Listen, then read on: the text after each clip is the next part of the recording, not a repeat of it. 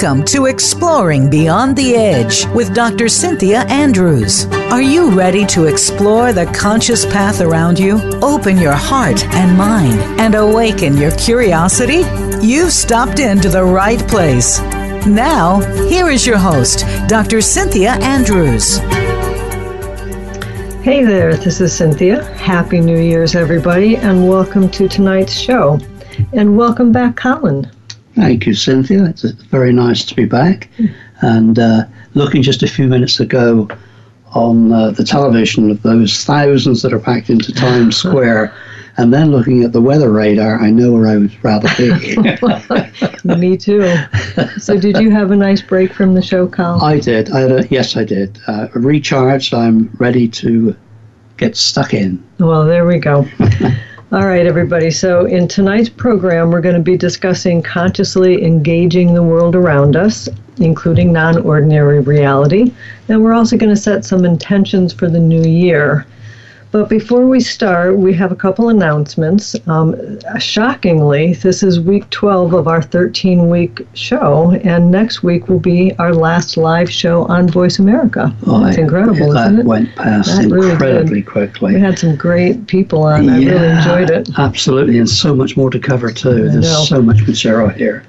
So um, we we are probably going to continue um, broadcasting podcasts through Voice America. However, we won't be live on Voice America. Um, we are going to be broadcasting on YouTube and on YouTube on our new YouTube channel, Exploring Beyond the Edge. You'll be able to find all the past shows and all of our future podcasts. And once a month, we're going to live stream, so there will still be some live interaction. Um, and we'll give you a lot more information about what we're going to be doing with that next week. Um, we have we actually we have some interesting people lined up. Um, I guess I better not say their name yet, but we'll just continue. So stay tuned. You can you can we'll be doing announcements on Facebook and Twitter, um, or you can check in on the Exploring Beyond the Edge YouTube channel, and we'll have content up on that by next week.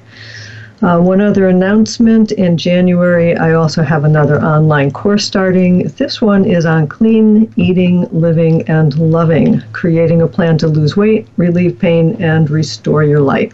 So check it out at explorationsandenergy.com.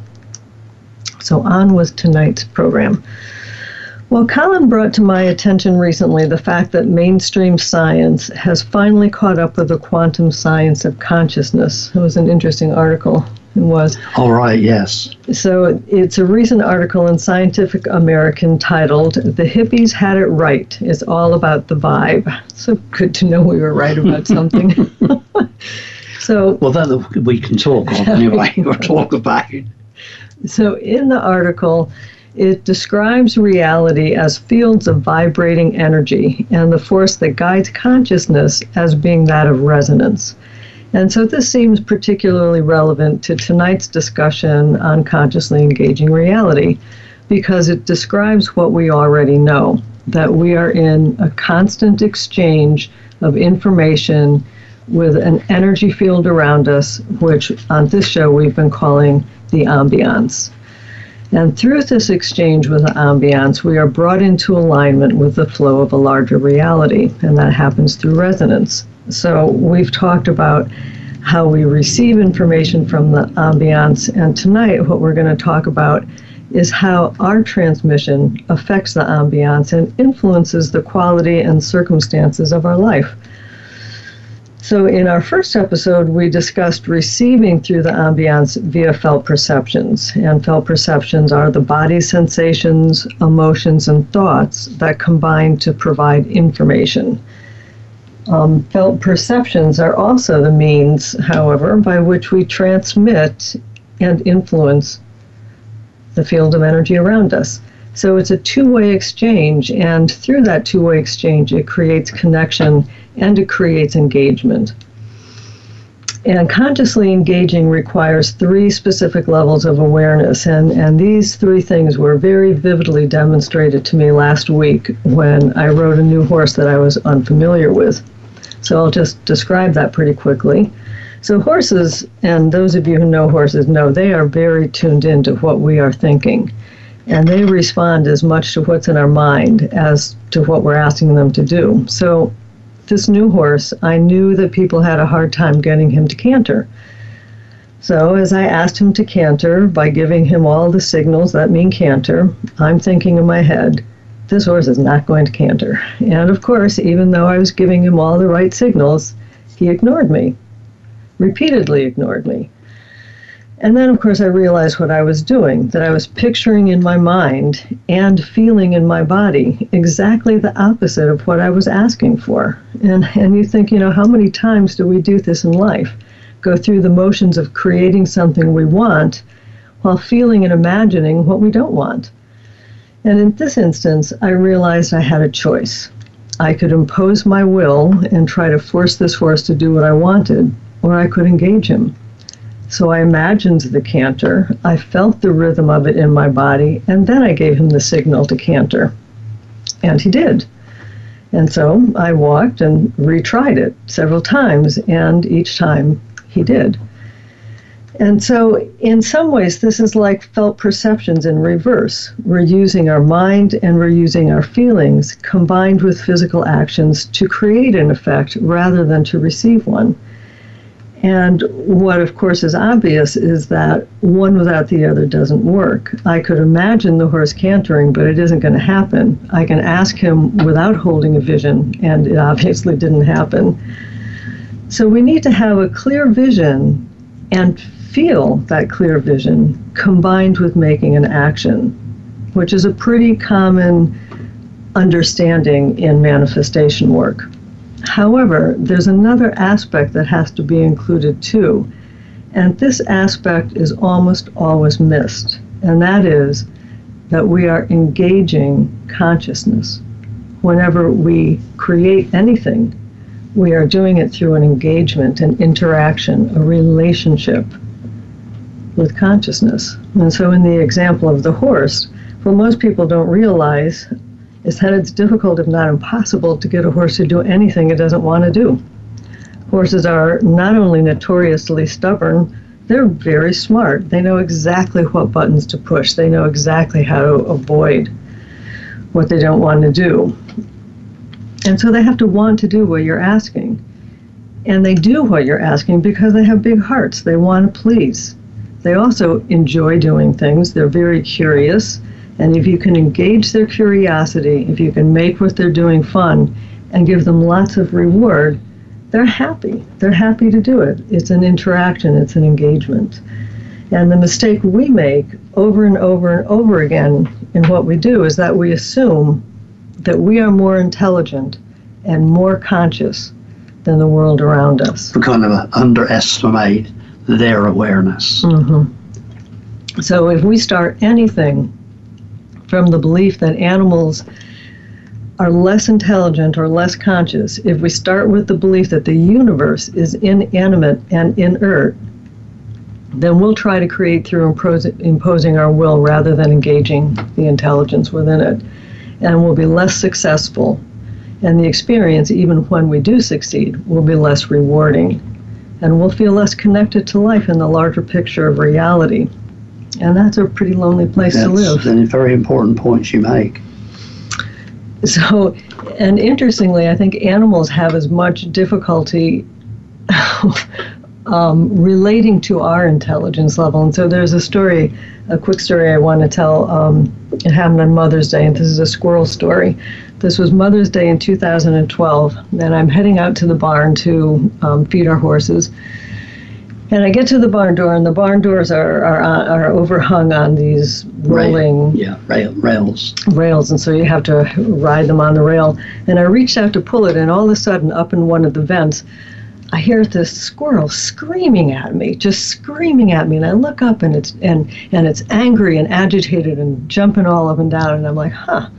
And I go and open the try to open the door again, and it screams at me all over again. So I stop and I step back, and I look at the door, and I look up on the railings, and I see that in the railings there's a baby squirrel trapped in the railing. Literally jammed in there. jammed in there. And if I had opened that door, I would have killed that squirrel. You would. You absolutely would. So the mother has stopped screaming because I'm looking at the baby, and I get a ladder and I go up there and I can't move the baby. I go and get you. You come out with the crowbar and the ladder and Fireman Colin Andrews back on duty. trying to crowbarred out. And we're up there for a good hour. Oh, we were, yeah. And that poor baby squirrel, he was already exhausted and he's panting and his eyes are closed, and I'm thinking we're going to lose him. So I go in the house and get some olive oil and we coat him in olive oil. You pushed the crowbar and Yeah. I just pulled him out. One big last effort. And he was getting very, very oh, tired. Oh, he, he came out of my hands and he could barely he could barely even lift his head up. So you know I'm thinking, do I take him inside? I gave him a little bit of water right then, and I thought, do I take him inside until he gets better? And I thought, no, he needs to be with his mom. So I I put him in behind a barricade and I left him there. And about for the next hour, every time I went by, I checked and he was still there, just Yeah. kind of breathing heavily. And the mother was overhead watching, and then Uh, we went into the house for a while. I came back out and I looked in, and he's gone. And I hear this chattering, and I look up, and the mom is on the crossbar with the baby, and she's licking him all over, cleaning him all up, and the baby's fine. So that was a really nice feeling, and there's this lovely exchange that happens between the mom and I because I got her message. Yeah. I had she had explained to me something was wrong, and I had listened and we had responded, and she knew that we would, Yeah. and that was why she asked us. But what was most Yeah. amazing about that situation was that the next morning when I went out to the barn and I went to open the door, I opened it and that squirrel came running down the side of the of the door right down to eye level. He's no more than a foot away from me at eye level just looking at me. I'm like, "Well, hi, I'm glad you're doing well." and, you know, continued on through the barn. And the next morning, he comes running down and greets me with his brother and the two of them are standing there. And then whenever anyone came into the barn, they would run along the top of the stalls, you know, the, the border of the stalls, and, and just kind of hang with us. Yeah. And it seemed to me that what they were saying was, by God, humans are intelligent. At we last, can we talk with them.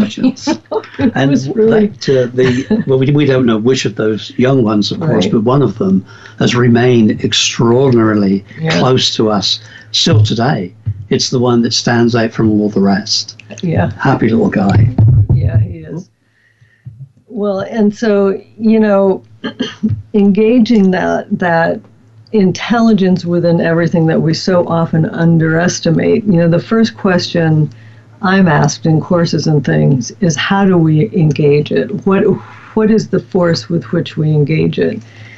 And so you know, we have all of our felt perceptions in reverse, and the most important aspect is the force of our emotions. It's like she, that mama squirrel, was yelling at me, and I felt the force of her anxiety.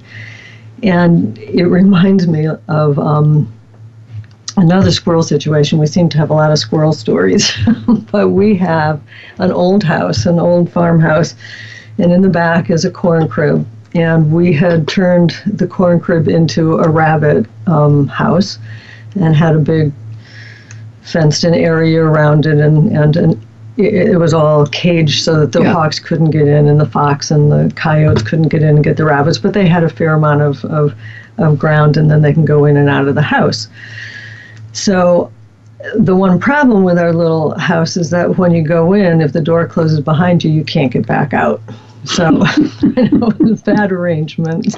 You did say that we had intelligence, didn't you? Well, sometimes.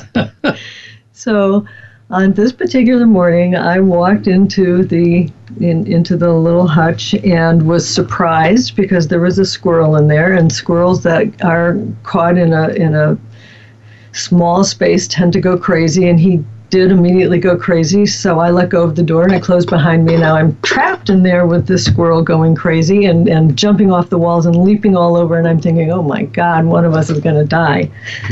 And so I um, thought, okay, what, what can I do? And I'm like, well, the force of my emotion.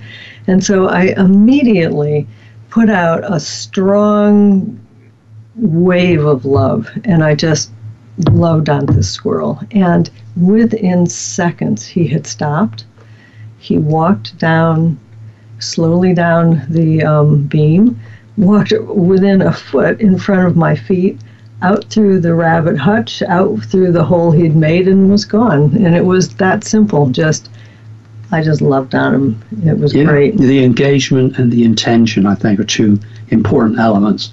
And, you know, as you know, we're going to, with a couple more examples mm-hmm. coming up, uh, which have got the kind of like a little bit of a paranormal extension to it, I think. Mm-hmm. And so, you know, to recap that, so there are these three principles that we engage with. We, we hold a vision that directs our action, we act in accordance with that vision, and then we connect with the consciousness within within that which we're influ- influencing and that's really and you found yeah. that again and again in the crop circles oh yeah all the time all the time i'm going to be talking about a couple of pretty extraordinary examples uh, i think it's in the second part of the show here today and uh, more so even uh, next week we'll be bringing together quite a few pieces mm-hmm. which i think um, most people will find very interesting and important mm-hmm. in the wider the wider aspect of the reality that we live in and I think, you know, animals give us this unique opportunity because they are so interactive and we see almost immediately the effect of what it is that we're we're doing. I know that you're talking in the second half about geometries and, and the geometry that we place on this property. And one of the things that we experienced, or I experienced uh, well, about two years ago, we had that amazing interaction with all of the birds. I mean, the hummingbirds always come and get you from at the window yeah. if they need more food or, or whatever. Yeah, they say hi when they arrive, they say goodbye when they leave. Yep. It seems that that's what it's intended to be. Anyway, sorry. No, that's all right. But but at this particular time, I was again walking towards the barn with a wheelbarrow, and I see this little bird sitting on the side um, in the grass, and I thought he was injured because he didn't fly away, and I didn't want to scare him. I didn't have my glasses on. It looked like he was wrapped in wire, so I just kind of settled down next to him and he didn't move. And I thought, oh, he, you know, was really hurt. And I reached my hand over to move what, you know, to remove what I thought was the wire, and it turned out to just be grass laying on him. There was no wire. He was just sitting there sunning, and he looks at me and he flutters his wings a little, and I look at him, and then he gets up and he flies about four feet down, and I get up and I go back on, and it was just so amazing the trust that that bird had yeah. and the interaction that we had because we respected that we were conscious yes. beings. Yeah, something pretty extraordinary happened, and, and I, I, want to, you know, myself talk more in detail mm-hmm. about that in the second part of the show too. But if you remember, with regard to the bird, which I think was a robin, if I remember rightly, mine I was, didn't. Mine was a red-winged blackbird. Right, that's actually sorry, that's what yeah. I actually meant. Um, but I, and I didn't see uh, the mm-hmm. experience mm-hmm. you had that day. But I know that later in the day, up at the back of the property, I had almost the same mm-hmm. thing. It, it, you know, it, here was this bird, and I didn't smooth it. I could have done. I'm sure I could have done. I went up to within inches of it, and it did the same thing. It just and, and it was not as if it flew as if it were injured or mm-hmm. stunned. Mm-hmm. Just flew away. It just flew away but it allowed us, as did other creatures, to get much closer, much more interactive. And what brought that about, I think, is what we're going to be talking about. Yeah, and and it's developed over time. We've developed yeah, this relationship, definitely. and and you know, in our humanness, we want things immediate. We want if we do, if we hold a vision and we do an action, and we engage, we want an immediate response. Yeah. and we don't allow for timing and we don't allow for flow and we don't allow for right. things to unfold. That's right. Yeah, we've got to we've got to get out of the driving seat from time to time and just go with. You, you have know, a McDonald's mentality. exactly. Yeah, that's right. Well, folks, um, we're heading into a break here, and when we come back, Colin will be sharing his thoughts on all of these things we're talking about and share some experiences he's had in the field. Don't forget that if you want to connect with us, you can reach me at explorationsandenergy.com and you can reach Colin at colinandrews.net and we or Facebook. or Facebook and because we're both on Facebook. Yeah. So don't go anywhere. We will be right back after this break.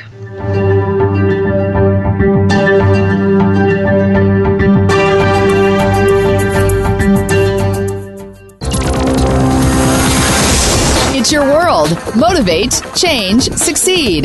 VoiceAmericaEmpowerment.com. We all have the inner ability to use the gifts within ourselves to serve ourselves, our families, loved ones, and our communities. Once you have discovered these gifts and talents, you can promote harmony, peace, and hope.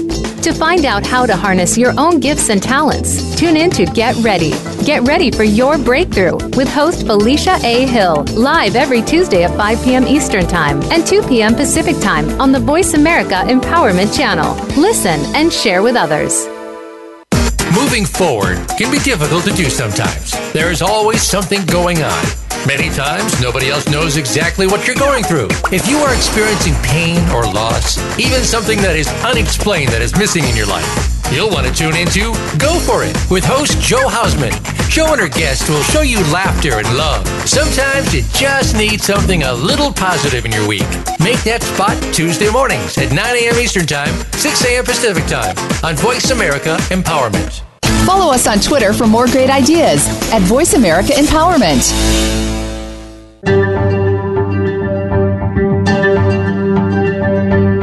This is Exploring Beyond the Edge. To reach Dr. Cynthia Andrews or her guest today, please call 1 888 346 9141. That's 1 888 346 9141. You may also send an email to energyexplorations at gmail.com. Now, back to our program. So, welcome back. We're talking tonight about engagement with the energy level of reality and also setting some intentions for the new year. So, Colin, you have some thoughts, so why don't you take it away? I do, yes, uh, several, and bear with me just to run through these and you know to note that there are connections and overlays between them, and it's that that I'm really referring to, but allowing the listener to to interpret in their own way. So first, a couple of real events to help expand our imagination and broaden our willingness to believe that which we cannot explain today. This has everything to do with the human mind and nature's wider spectrum of intelligence accessible with a willingness and a sincerity, both important points in my opinion, mm-hmm. to engage that unknown. Observe the overlaps, as I was saying, the similarities in these accounts. So, example one this is 1988. A. I engaged the crop circle mystery myself by meditating for a never before seen crop circle design of Celtic Cross. A lot of people know this story, it's been repeated many times. B, for it to appear that night, and C, in a field as close to my home as possible. You only have my word for this. All three occurred, which is fact. That's been on many television documentaries. All three occurred before I left the bed that same bed that night, that morning, woken by the farmer who came across it whilst harvesting. Now, by the way, I remain open, I think it should be said, as I think all reasonable, fair, scientific approach uh, researchers should anyway, but uh, to remain open to the claims that we had that two elderly men, Doug Bower and Dave Chorley, who said they actually constructed it. Now, for me, the transmission and reception side of this mystery is as alive today as it has ever been. We are mere humans grasping only the very edge of what nature has to work with. So basically, what you're saying is that by your putting out that transmission into the ambiance, they may very well have yeah. picked it up and gone out and made it. Yes, thank you. I mean, uh, yes, exactly. And I think one has to be open to that. Mm-hmm. They made that claim. They may have constructed it. There's, I think, a, an amount, a certain amount of evidence that suggests they did not, but that's not my point. Okay. You know, we're very open to to accepting, in the realms of what I'm referring to, uh, both possibilities. For those familiar with the triangular motif used by Dr. Steven Greer and CSETI, those two were derived at, that was derived at, by a similar process during which I was present. Now to move on. Example 2. 1993, Julian Richardson claimed to have constructed a sacred geometry in a field near his home at Bythorn in England. The complex pentagon design was placed in a field of cereal, much like the hundreds of other various crop circle geometries have over the years. We hired a helicopter to photograph and study the design from the air shortly after constructed. The first thing that the elevation provided us was to notice that all five sides, sides of this spectacular design precisely aligned to old field boundaries forming the field itself. Something Julian Richardson, the claimed constructor, was totally unaware. Now, just to look at that, the evidence of that, you can see one of the actual photographs taken from that helicopter on Facebook. So that's five old field boundaries already forming the primary geometry in which he inserted his own sacred geometry. Example three. Circle maker Matthew Williams has reported a bizarre effect that has followed after his team meditating before making the crop circle. Meditating, uh, you know, in uh, uh, accepting from the higher mind that this is for is well intentioned, a well intentioned experiment. They have witnessed it raining outside the crop circle, but not inside the crop circle, as unbelievable mm. as that might seem.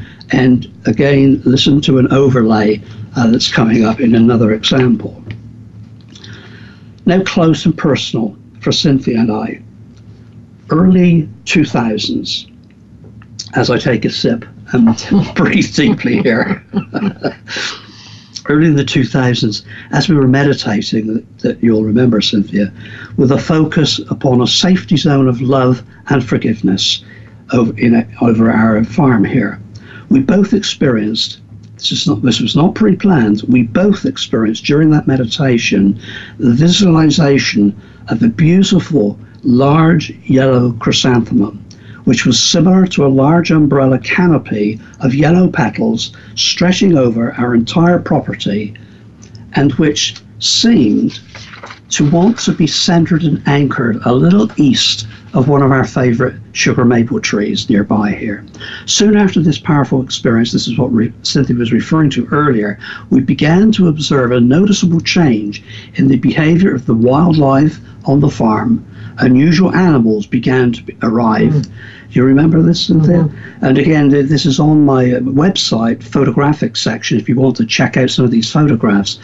White coyote, white squirrels, mm-hmm. and even a white um, reindeer group of reindeer, which none, none of us could believe when we saw it, them there. It escaped from a from a well, there was yeah more than yeah. one. It was yeah. there was a group of them there, apparently uh, kept in in like you were saying, Cynthia, um, as a as pets in a pen a couple of miles away, but broke out and settled to grazing in our horse pasture. We noticed particularly how the birds and animals became more interactive allowing both of us to smooth the feathers on occasions. Cynthia was oh, yeah. literally got to touching one on that occasion. Rabbits that just sit there watching us work, squirrels treating us like long lost friends, and we could go on. Cynthia's already covered some of that. Hummingbirds saying hi when they arrive and, and coming up to the window, hovering and looking you right in the eyes to say goodbye as they leave. There is no visible hostility between any of them. Jenny, the rent. Sorry. Do you remember how the um, birds used to come to the window and, and talk to Emma? yeah, uh, yeah, I've got photographs of that too. And Jenny, as we call her, the wren, Jenny the wren, sings every day. She was here today, by the way, every day and sits close to us, ensuring we hear her as we work a resident flock of house sparrows, we call them the barn boys, living in the barn nearby and flying between favourite perches with the deliberate sharpness and snappiness of belonging. This is, these are important points, if not ownership, theirs. It's a pleasure to live here, and that has come about since our visualization, coincidentally or not, of sacred geometry, which of course the chrysanthemum holds. The palatable energy or feelings remain, and it's felt by visitors and ourselves alike. Compare this small selection of experiences now with those of experiential land artist from Oregon, Bill Witherspoon. Very few people know about this man, um, who we have actually ourselves never met. But when the National Guard discovered yeah. his design, uh, which was partly I was responsible for for bringing that to public attention when mm-hmm. I was mm-hmm. back in England, right uh, back in the late 80s. So that in 1989, 1990, it's what he calls exploratory art experiments were carried out in Oregon. The following chronicle a series of, series of experiences and observations that have emerged from several years of exploratory art projects. Necessarily, they are personal.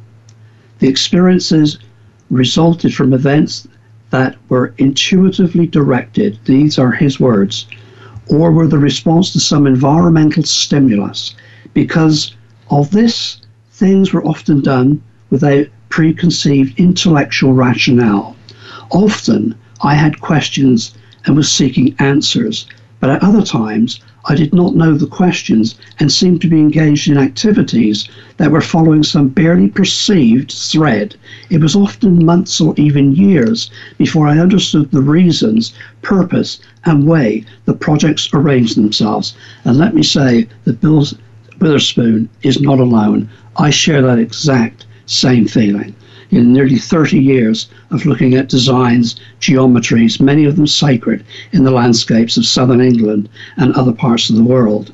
And even with a feeling of understanding, we're back to Bill's words, with a feeling of understanding, it has often been difficult to verbally explain or place actions in the context of a commonly acceptable model of how the world works. In this chronicle, I have, this is Bill, I have attempted to relate some of the facts and simple observations that accompanied these projects without attempting to describe the delight of the exploratory process. And you and I have that too. Mm-hmm. It has been a delight and absolutely rewarding. The first of these experiments that he conducted was the construction of a medicine wheel. It's important. This was in Oregon, the deserts up in the mountains there. In the summer of 1989, I took my studio, a large converted bus, to a, to a, remote part of the high desert in southern, southeast Oregon. Some of you might remember this. This did come uh, hit the national news for a very short period of time. I still stayed there about four months in a familiar place that I had painted from the previous years I made paintings. Artists will be listening to this. After being there a few weeks, I made a design in my notebook which I had planned to integrate into a painting of the sky. For some reason, instead, I built the design with lines of cairns, small piles of rocks, placing the bus in its center. The design was about 60 yards across. This was his first one, precise and symmetrical. The center of the design was left open and, in a sense, unfinished because it lay under the bus, directly beneath the spot where I regularly practice meditation. After the design was completed, animals started to come into its boundaries.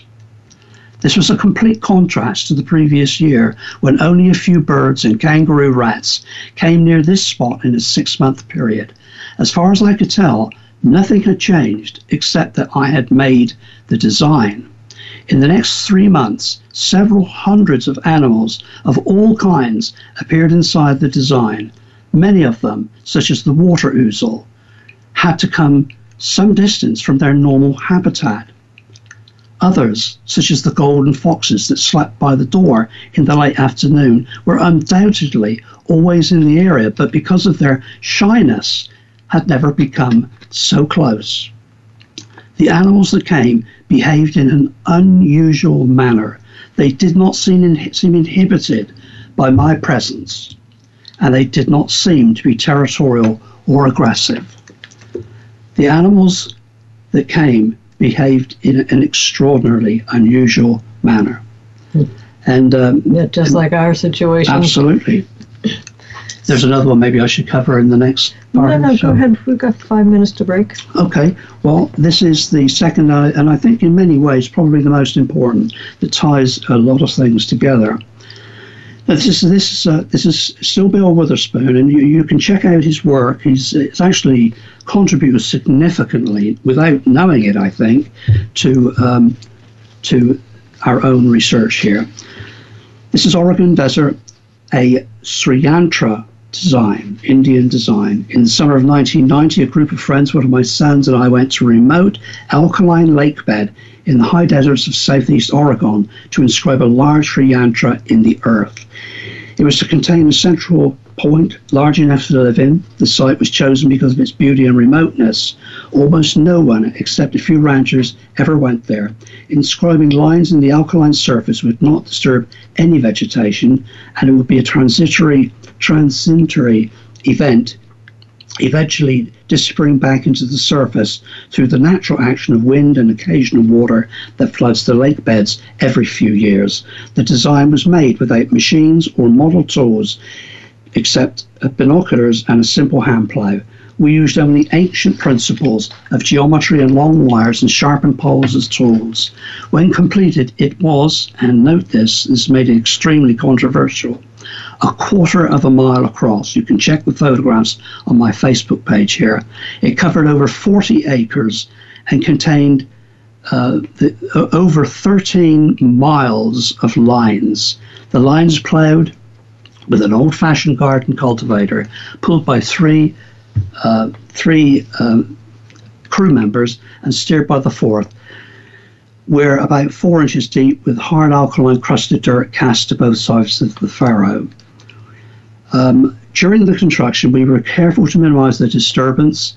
We chose to walk several miles from the campsite rather than use vehicles, refrain from use by other motorized devices such as a tiller. We did not want to leave tracks or other marks, not to preserve animos, uh, uh, anonymity. And, Animosity? no. Anonymity. Thank you. Uh, but actually, I haven't spoken for several weeks. But out of respect for the purity of the process, construction of the Sri Yantra took 10 days to complete, and as soon as the last line of the design was ploughed, heavy clouds began to collect in the south. Within an hour, our valley was filled with high winds, intense lightning, lightning strikes, and about half inches of rain. The result of this storm was that all traces and tracks work, that we had worked in and worked on were dissolved. Like a finished painting, it was as if the surface had been varnished. Remarkably, the lightning and the rain, remember Matthew Williams' experiences, were limited only to the small valley where we were working, a fact that the source of much of speculation by a nearby rancher who wanted the rain on his land. I think that's there is more to this, but I know we're getting a little bit tight on this. Well, it's interesting. Um, so a lot of the same experiences and working with these geometries were engaging a level within the landscape and within Earth herself that um, that creates this this. Yeah, um, and where where does it begin? Where does it end? I mean, on their way to this site, this remote site, they had to go through a wire uh, fence, a wire, Mm-hmm. wire gate. And on their arrival to, to start this operation, there was an, an, um, an eagle which stopped, watched them get, him get out of his vehicle to open the gate. It's kind of like uh, just brushed its feathers and dropped dropped one feather. They went through that gate on and off every few days or so through, throughout the three week construction period. Only when they're last leaving the gate to close it again, the eagle is there, dropped one more feather, and flew away. Wasn't- I mean, where does it begin? Where does it end? What is it all about? It's pretty interesting, but doesn't that fall into a um, a, a Native American prophecy or something? Wasn't there a Native American? Yes, yes. uh, Actually, Indian. Oh, Indian. In Indian, Uh-huh. yeah, yeah. That, that, that was said that if in the construction of that particular design, whether it was to be whether it was real and should be taken at a spiritual level of interest or not, there would be a story or an event concerning or associating um, an eagle. That, that that is part of the the Indian, uh, you know, knowledge that surrounds the Sri Yantra. Well, I think that we are pretty much coming up for a break here. So um, don't go anywhere. When we come back, we're going to actually talk a little bit about healing and set up some intentions for the new year. Okay, thanks so much. We'll talk to you. Don't go anywhere. Be right back.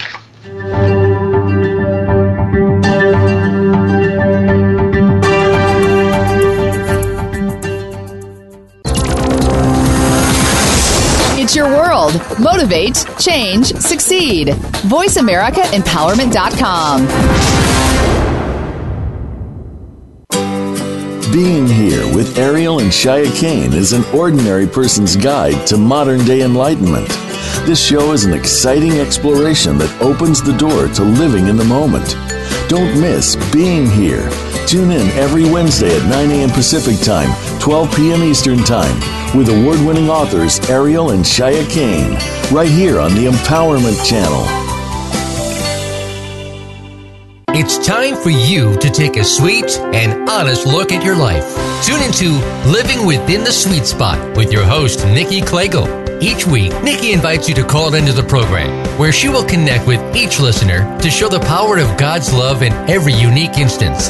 There are gracious gifts and elements of power within each one of us. You just need to discover them and find your life's purpose. Live healthier and happier. Listen every Wednesday at 10 a.m. Eastern Time, 7 a.m. Pacific on Voice America Empowerment. The Voice America Live Events channel is here now to showcase your corporate, individual, or organization's live event. Visit voiceamerica.com forward slash live events to see all of our past live events and find out more. Whether it's a multi day conference, special speaker, or single day event, we've got everything to make your event a success. We can do a few hours or a few days. For more information about taking your event to the next level, call Jeff Spinard at 480 294 6417 or email info at voiceamerica.com. Again, that's Jeff Spinard at 480-294-6417 or send us an email to info at voiceamerica.com. Voice America is where you are and where you want to be. Join us around the globe as we broadcast live from some of the most interesting events available. Don't forget to view all our live events, including on-demand access to past events that you may have missed by visiting voiceamerica.com forward slash live events. Follow us on Twitter for more great ideas at Voice America Empowerment.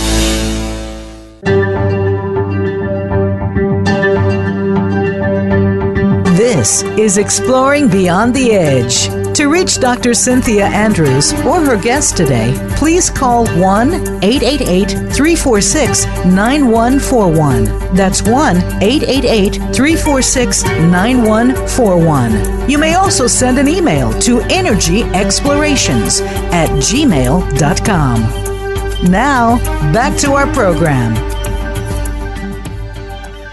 Welcome back. So, we have been talking about using our mind and our heart and our actions to interact with the consciousness within these fields of energy that is reality um, and being consciously engaging that. And, and Colin, what you've been talking about is the ways that we can use geometries to interact with the earth and create a change in the ambiance by doing that that allows all the life within that to have a little bit more um, connectivity.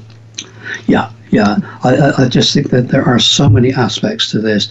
It, it, it's, you know, it really takes quiet time to absorb this and to really get to um, to place it in, in, in its appropriate in its appropriate place, I think, you know, because you know what you, you've just said what we've covered already, but it is not a million miles away where one engages the use of a dowsing rod to find a particular result.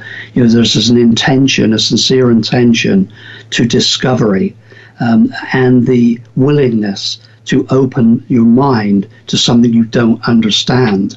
I mean, dowsing is as real as it comes it's you know obviously we don't need to go into that now and remote viewing the same mm-hmm. you know it's engagement mm-hmm. being prepared to go there yeah and i think it would probably be remiss with me as a naturopathic doctor not to discuss the reality that healing is an engagement with the intelligence within the human body that is separate from our mind that is encoded and part of the natural mechanisms. And when we can engage those natural me- mechanisms with our vision, with our heart, with our felt perceptions, and with the consciousness of the body, the consciousness of larger reality, then we have a better healing impact. Yeah, I mean, is it conscious to add, add to mm-hmm. that?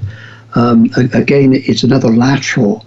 Is I mean, one would ask the question, um, who and what abilities did the um, the, the, the Maya the Maya mm-hmm. scientists, you know, they were scientists in their day, mm-hmm. astrologers and astronomers that were able to read, perceive, and add their own internal, you might say, almost remote, remotely viewed connection with the world that they were looking at.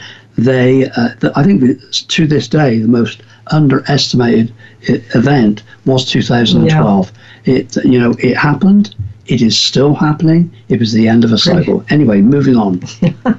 that's a that's a whole other discussion. Yes, it is. yes, it is. Big one. Well, so let's talk about setting our intentions for the new year. So using our mind, using our our felt perceptions, using our um, interactions with consciousness to engage 2019 in a new way. And I just want to point out that there's a pretty big difference between setting an intention and making a resolution which is often kind of overlooked. A resolution has several different meanings. The word resolution has several meanings. It means to resolve or find a solution to a problem, and it also means to make a firm decision, to maintain firmness of mind.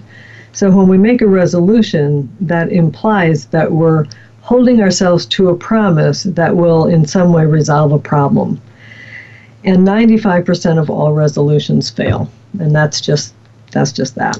So, an intention, on the other hand, means to have a quality of purpose, to have your actions guided by purpose. So, when we make our intentions, what we're doing is we're thinking about the purpose that we want to invest our life for the next year.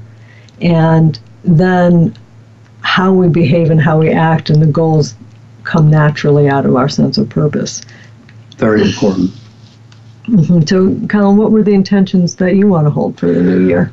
Well, I thought a lot about it, and e- each year I try to be honest with myself and to look at that that I've been unfair about, you know, to other people, um, how I feel I've connected honestly or dis, dis, dishonestly uh, with the world around me. Anyway, uh, looking through all of that and reassessing again 12 months that is now leaving us. Um, my intention for the 12 month period we call 2019 is to engage with the living planet and to supply positive aspects of ancient knowledge entering the public domain, which might be called the paranormal to some, but I call it pre normal. Uh, is somebody calling in? Yeah, we do. We have a call. Uh, Joyce, are you there? Hi. Hi, Cynthia Hi, Colin. Hello, Joyce. So nice to have you here. Well, I, you know, I don't want to even interrupt you. I am so enjoying your show. so I almost hope that you didn't take my call for a minute. but I, I just wanted to wish you both a happy and healthy new year and to begin it with you in this moment. And thank um, you, Joyce. That's very kind. I just I have learned so much from listening to both of you over these many weeks, and it's been such a gift to me. So I, I just really wanted to thank you for that. Oh, They're very you, kind, Joyce. and we from you too, Joyce. We thoroughly enjoyed oh, the program that you did, and I'm still reading, actually rereading uh, your book, which I've gotten a lot out of. Yeah, you know that oh, saying that uh, you had there, the quote of. Uh, I believe in God, but I spell it N A T U R E. I love that. so actually, Joyce, I'm while you're so, here, I'm so glad. I'm, I'm, so grateful for the both of you. Well, thank so, you, Joyce. This is really perfect timing be, because we are next in in in next week's um, our last our last uh, program, we're going to be talking about life after death, and you have some very interesting things. So I want to make sure we line you up to call in next oh. week on our, li- yeah. oh, on our life after death program. oh, yeah, absolutely. Well, look forward to that, Joyce. All right. Me Thank too. you. So thank you so much. Thank you for this show. Keep going. I love it. Thank we're, you. we're trying. Thanks, Joyce. Happy New Year, Joyce. Happy New Year. Yes, Bye. absolutely. And just to, to finish, I think we're coming in on the time now. Uh, my own intentions for 2019, I intend to focus less on the intellectual head driven technical processing, which is really governed as an engineer and, you know, the stroke scientist, um, in favor of my heart and what I feel. There's been too many examples, especially in recent times, where I believe this is uh, where we probably as a society uh, have been failing ourselves. I will favor more my emotions and what they are telling me over all else. I decided a long time ago that love is the glue of balanced and fair living, and that it's imperative to have equal inputs of male and female energy to sustain nature's gift to us. The year of the female is just the beginning of the beginning. And a happy new year to everybody. Oh, that's sweet. Well, I will certainly join you in those um, intentions, and I would say that I would add two of my own. One is to look for and expect consciousness in all aspects of the world uh, the, the breeze that goes by, the landscape that we're in, and even people. Oh, really? goodness. Must even, we? even politicians. so, um, and I would also mm, like to be open and to anticipate the impossible. Those are my intentions. yeah. Well, I'm sure by this time next year, many things will have taken place that today we ex- we would consider impossible. We're in that period of time. This is not pretend. This is real. This is real. It's all temporary. I think to remember that though, everything is temporary. Mhm. You know, so uh, always to keep our chins high, that whether we like or not dislike what we're looking at and feeling and experiencing, it is temporary. All right. Well, we're going to leave you tonight with a, a little meditation to help you form your next intentions. And so we have about three minutes to do that. Colin, did you have something you wanted to leave people with before I go into the meditation? Um, well, only just it's it's just a, a design. It's an important geometry which we must talk about some other time, and it's the triangle.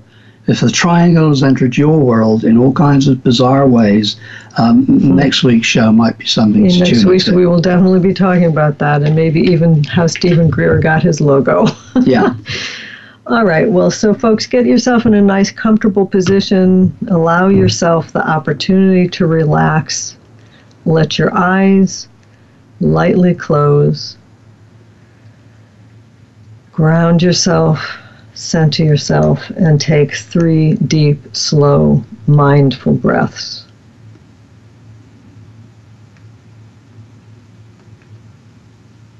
And as you're breathing slowly and mindfully, right now, in this moment, to guide you in the year ahead, just ask yourself what matters the most to you.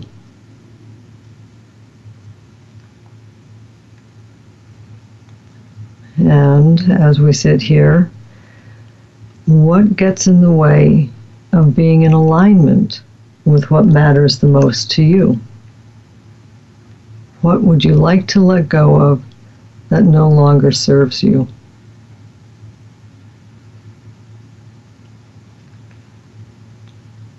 And third, and maybe the most important, what are the values you want to express in the world?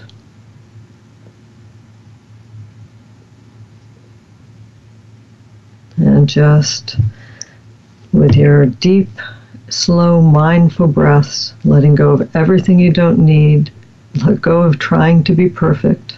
You won't be. You will make mistakes, and some of them will be spectacularly stupid. But release the judgment and allow yourself the room to learn and to forgive. And then when you're ready, gently open your eyes. Welcome to 2019 and sit down and write yourself your intentions for the year. And we will look forward to seeing you next week for our last Voice America show. And when you write your intentions, make sure to write it in the present tense because that's the point of power. Write it as a positive statement because your subconscious does not see negatives. And see and feel it unfolding. There are no options but success. We'll see you next week. Thank you, Cynthia.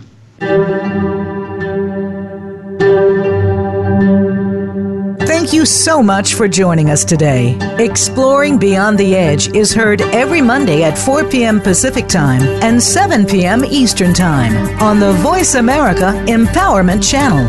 Until our next program, Dr. Cynthia Andrews wishes you a great week.